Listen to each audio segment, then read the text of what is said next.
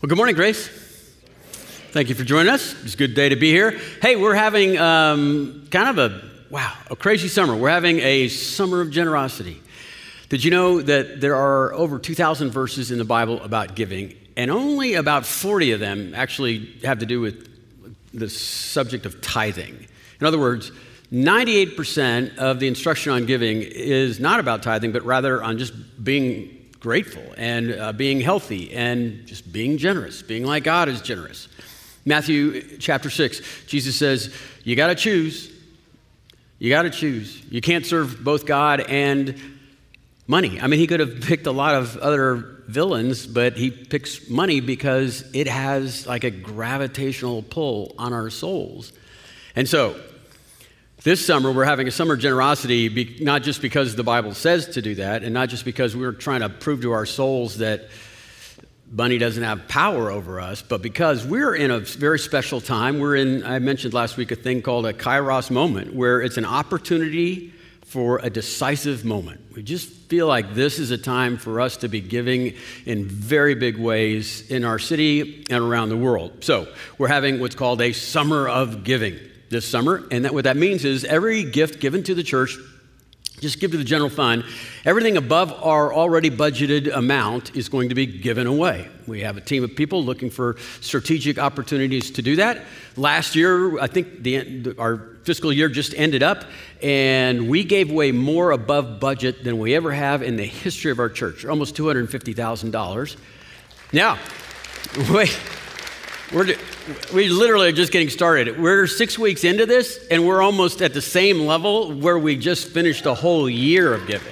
So, boom, bring it on. So, could you consider participating in our summer of giving? Just give to the general fund, and everything above and beyond is gonna, it's going to great places to serve the world. Uh, if you'll turn in your Bibles to Matthew chapter five, I want to tell you about kind of a new series that we're getting started. Uh, I'm, did I say? I might have said Matthew. I meant Luke. Luke chapter five. I'll start our teaching time together. Here's with a story. Once upon a time. Once upon a time, a magic block of wood was carved into a puppet. And the puppet could dance. Its strings could cause it to dance. And then it could dance without its strings because it was magic wood after all.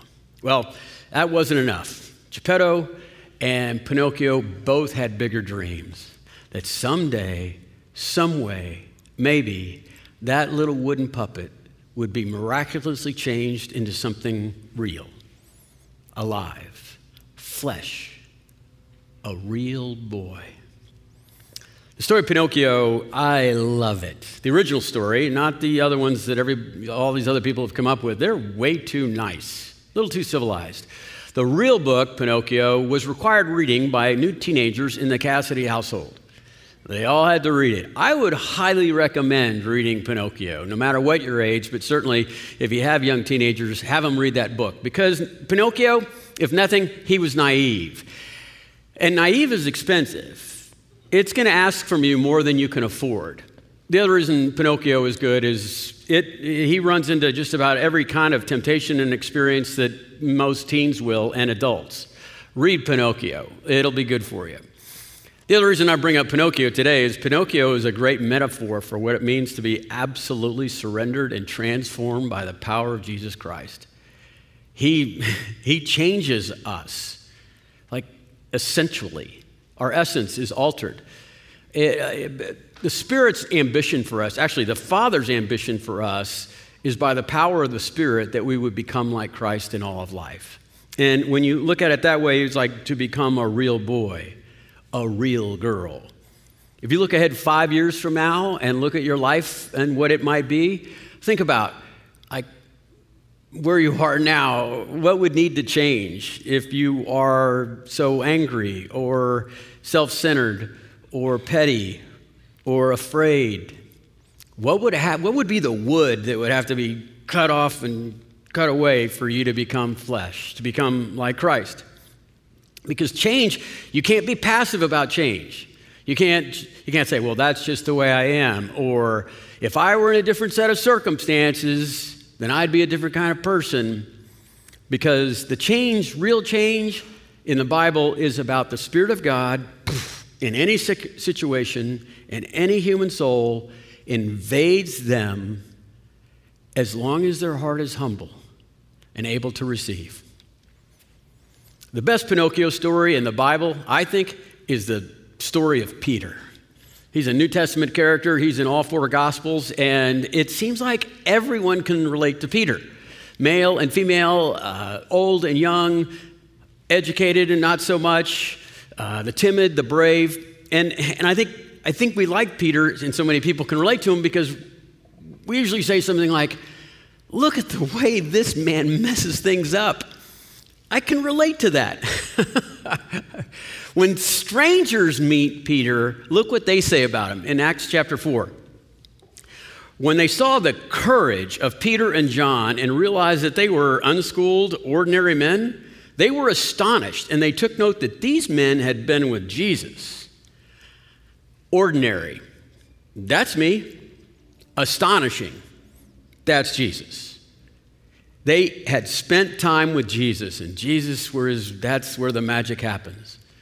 The story of Peter is God's grace on top of the decisions that Peter chooses to make. So I'd like us to spend four weeks, quick little fun summer series, in a biographical look in the life of Peter. We're going to look at him to see his choices and maybe the motives and his points of choice, why he made these choices, that we might learn how to change.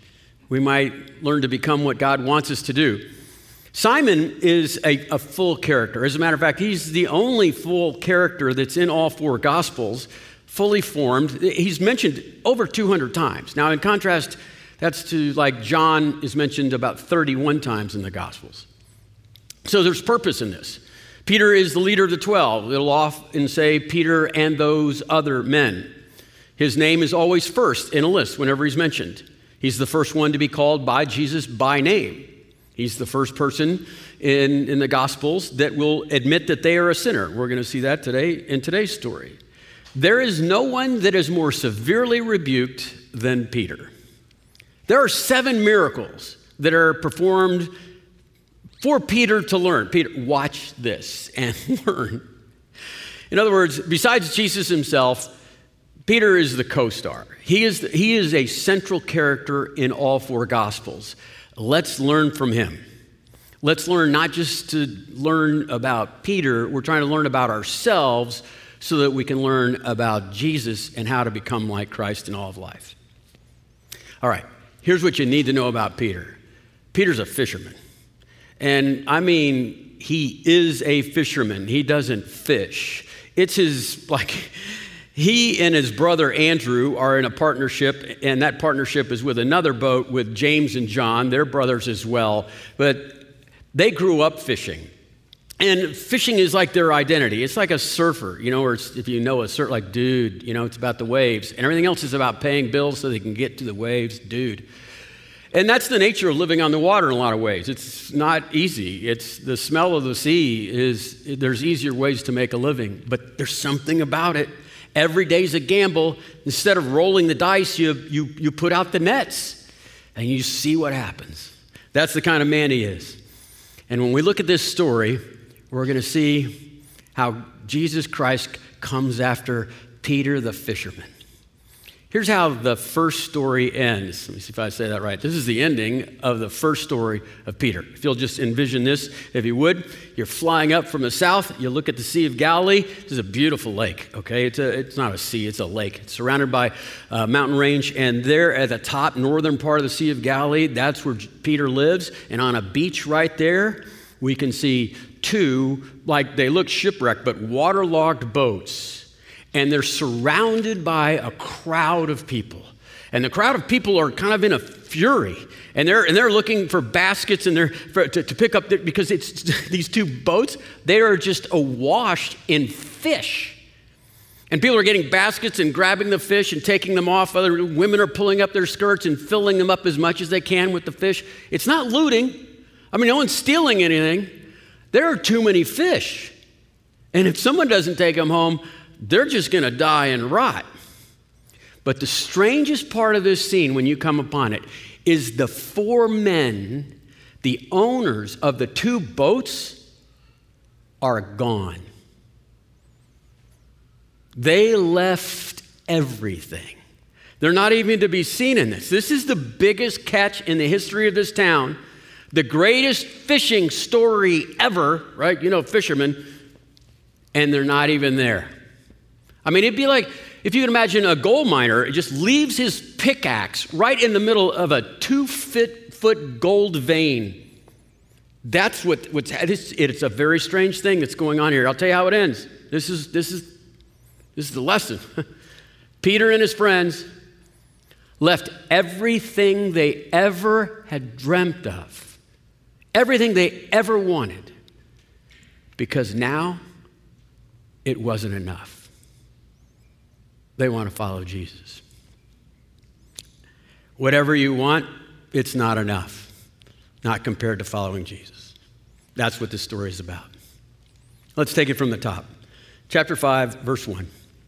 One day, as Jesus was standing by the Sea of Galilee with the people crowding around him and listening to the word of God, he saw at the water's edge two boats. They were left there by fishermen who were washing their nets, and he got into one of the boats, and the one that belonged to Simon or Peter, and he asked him to let, let him out a little away from the shore, and then Jesus sat down and taught the people from the boat.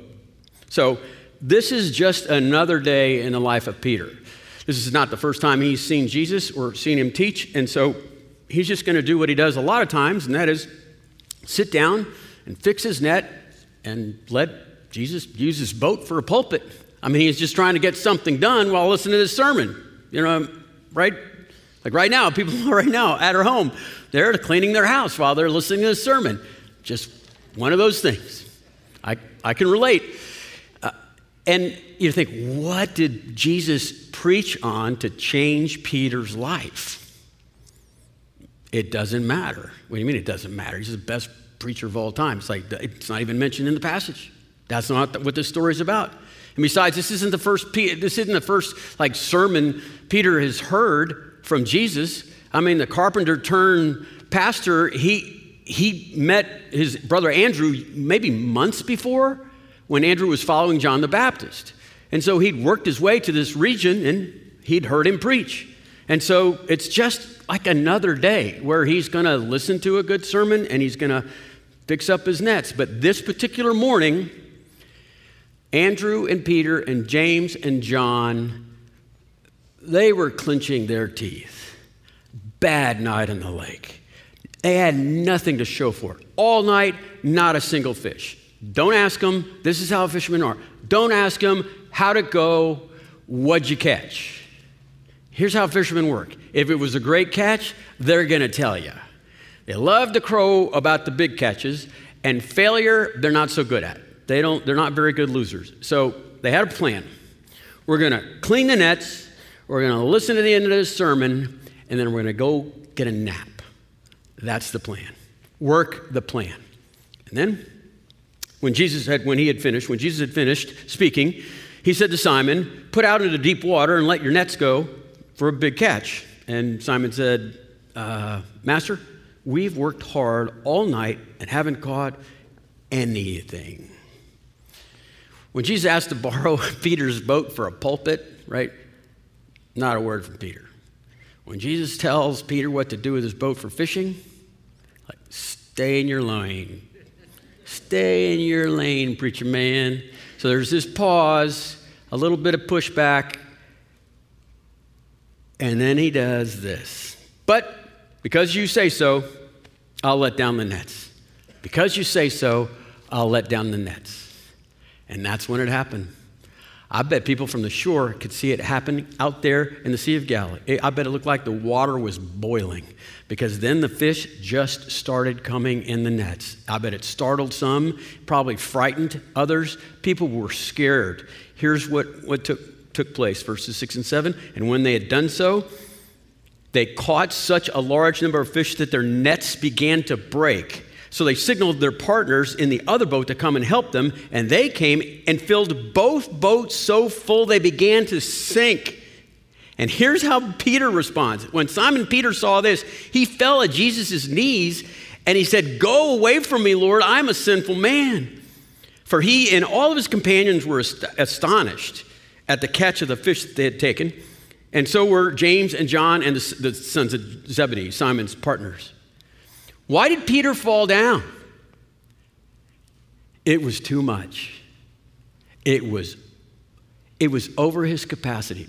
P- Blaise Pascal wrote this about just the nature of, of man's soul. He says, "Our senses perceive no extremes.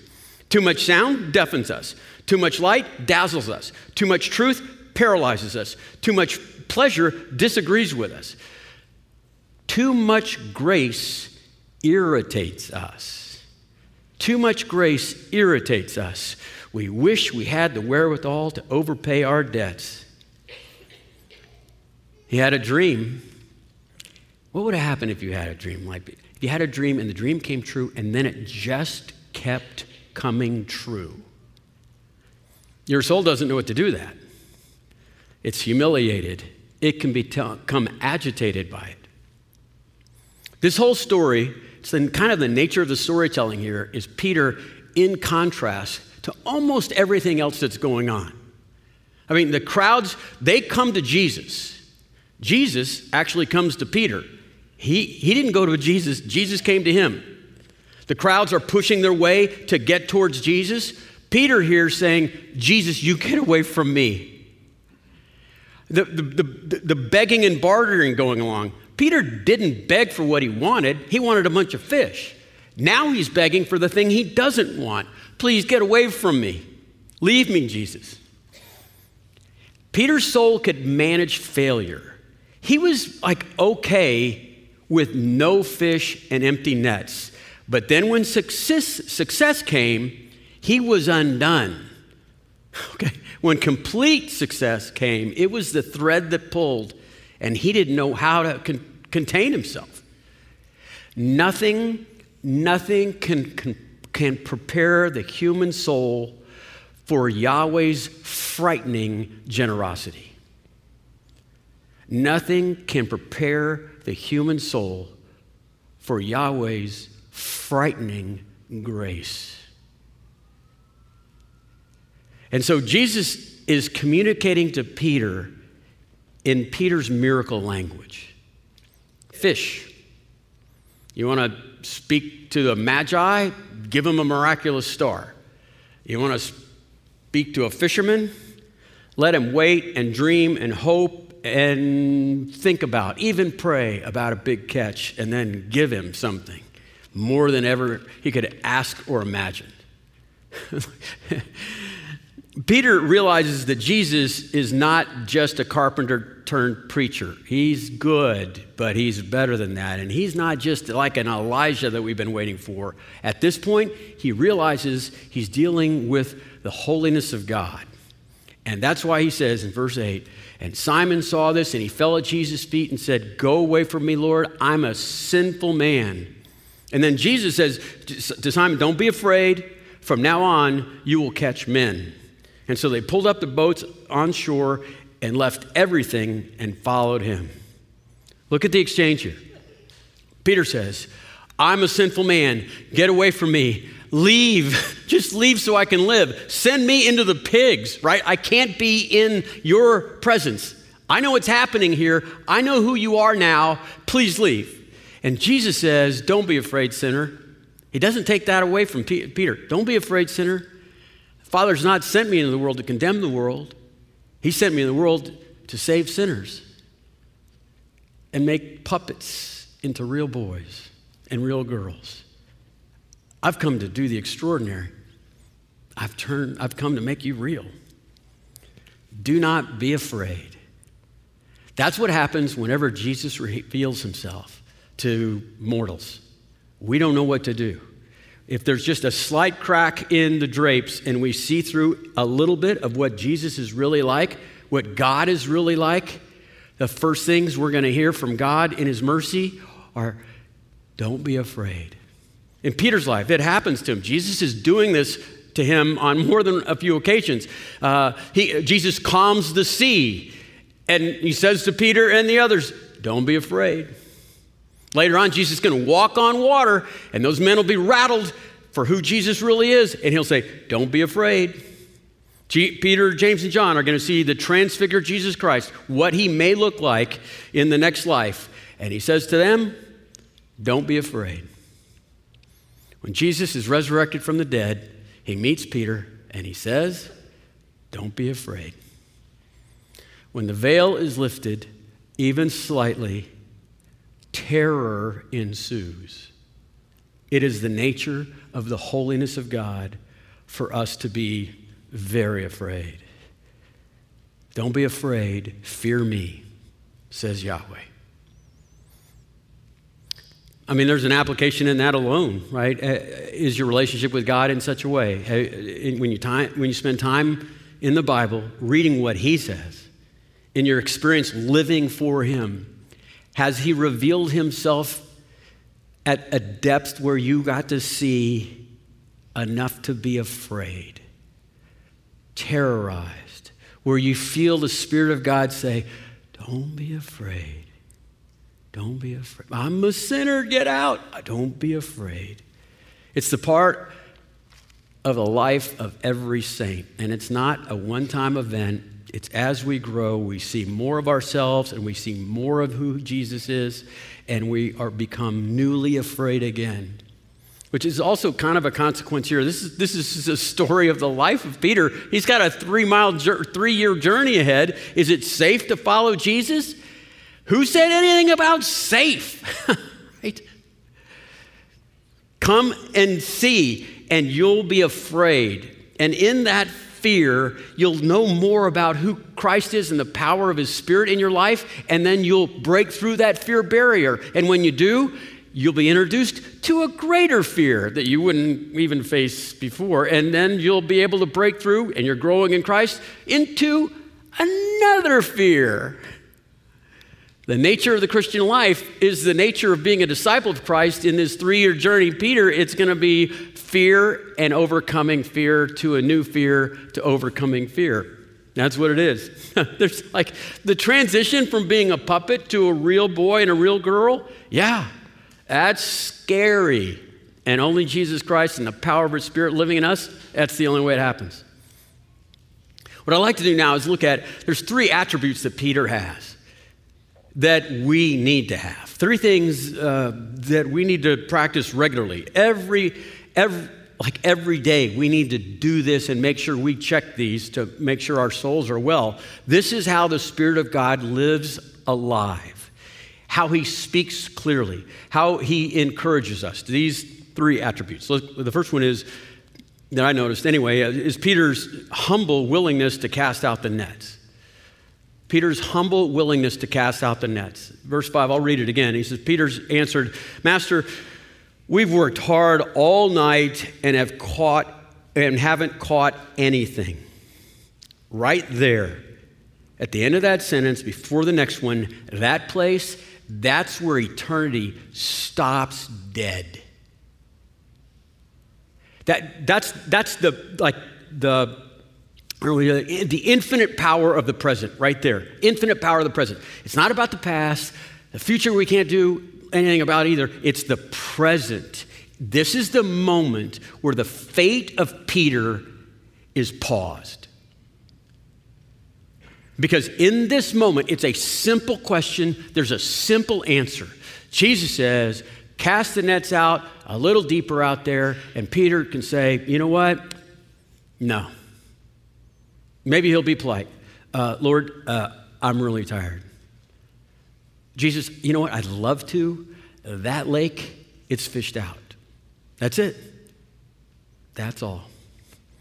And then Peter becomes just another forgotten piece of dust in the wind. But he doesn't. He says, but because you say so, I will let the nets down. But because you say so, that that's like a tiny expression of obedience, that little bitty act of submission. I'm sorry. There is no such thing as a tiny act of submission. There is no such thing as small obedience because it ripples into eternity and into the human soul. This is what, oh, this is like the definition of obedience. This is what obedience is, is he's doing it solely and entirely because the Lord said so. That's it. I mean, let's, I, Peter is a fisherman. Like, he grew up fishing with his, with his father. This is his career. This is his profession. Going back out, casting deeper, goes against all of his experience, his most recent experience, by the way, all of his common sense, his custom, his culture, everything. So he goes against that. Like, it's, by the way, it's not obedience if you have to understand it to obey. That's not obedience. Uh, to have a biblical value, it's, it's not like the, the biblical value owns you if, if, if you'd like to hold it anyway, and it's easy to hold. Obedience is, is not doing something because you do it anyway. That's not what this, that's not what obedience is. This is humble obedience. It's like, he, he doesn't understand. And if you wait to understand before you obey, you're never going to have a boat filled with fish. That's how you get a boat overflowing with fish, is doing what God says because God says so. He is, we call him, we, we call Jesus the Lord. Why? Because he is the Lord over us. And he tells us what is right and real and true. And we just, okay. We say he's a king because kings rule. He, the king rules my soul. Why does he do it? Because God said so. That's it. Because God said so. Let's practice saying that. Why do it, everybody? Because God says so. Boom. That's what obedience is. Now, listen, if, if, you know, if you're regularly submitted to him and you're humble, you can sometimes hear a still small voice or an impression. That's not like the same thing, but it's, it's a great place to start. Just do it. Don't argue. Just do it. Just obey, because little obedience, there's no little obedience, they're eternal. It's a daily decision. This isn't the only time Peter had to do this. The second, besides his humble submission here, is Peter's courageous self-awareness. He says, I'm a sinner. And that's true. There's no debate even by Jesus. And God can use Peter because Peter understands that God doesn't need him. God can use Peter because Peter understands God doesn't need to use him. And when some people wake up in the morning and it's like, God, do you know who I am? And you're lucky to have me, and I've done this. And that's not, that's not what Peter has. Peter understands what he brings to the relationship with Jesus Christ is sin. And Yahweh God brings everything else. So it's his definition of obedience that we should look look at, his, his humble understanding of his sinfulness. And then the last part is Peter leaves everything to follow Jesus. He leaves everything to follow Jesus. Peter the fisherman is no more. There's no Peter the fisherman. And by that I mean that was Peter's identity. Identity is like how you define yourself. And what Jesus does is when you let him define you and not be defined by your generational career and how your, you know, value and people, other people value. God says, I can take that, and if you leave that right over here, I'll give you something more. Chesterton says, G K Chesterton says, Jesus Christ saves us from the, dera- the degrading necessity of being a child of our time, like everyone else. We don't have to be a product of whatever time it is. We can be something original, something different.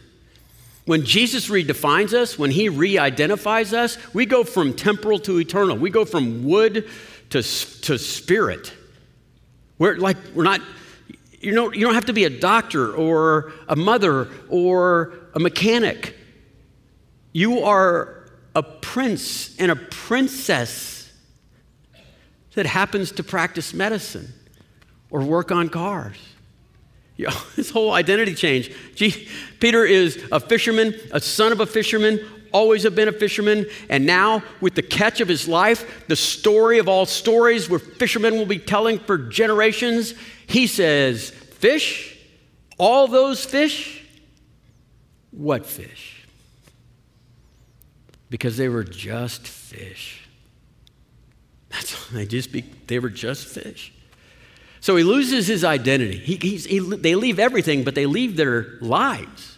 And the second thing, he, they define what it means to be all in. They leave everything. They don't hold their hedge their bet.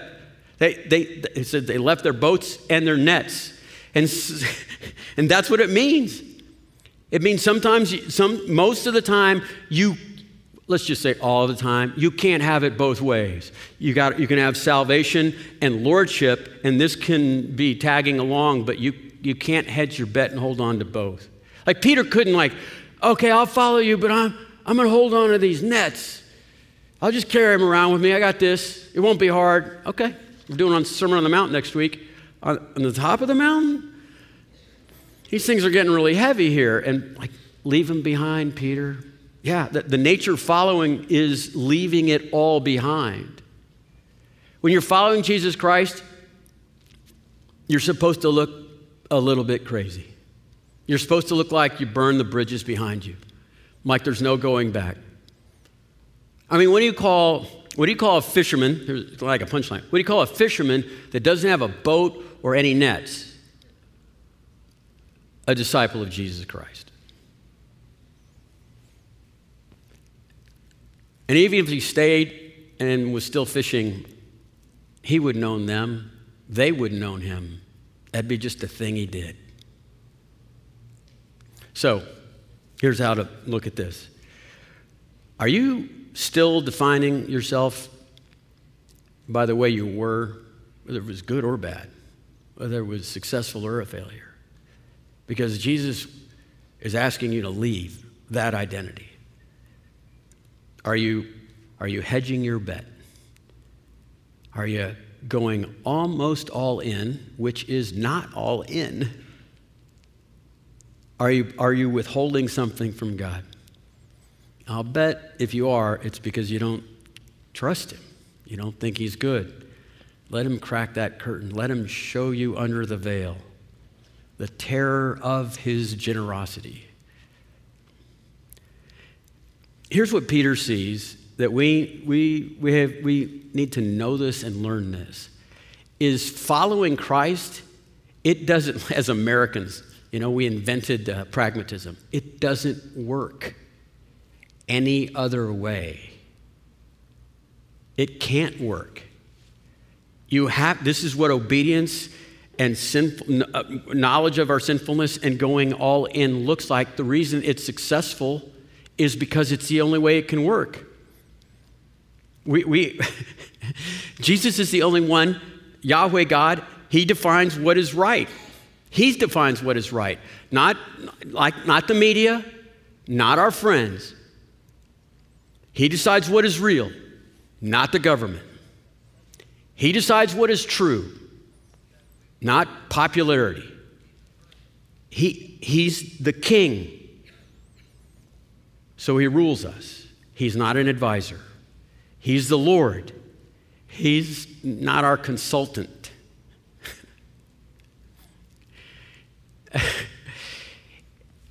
Jesus doesn't play second chair. He doesn't play second fiddle because he can't even read the notes. He doesn't even know how. He leads or you get left. Those are the choices. He leads or you get left. Peter knew that.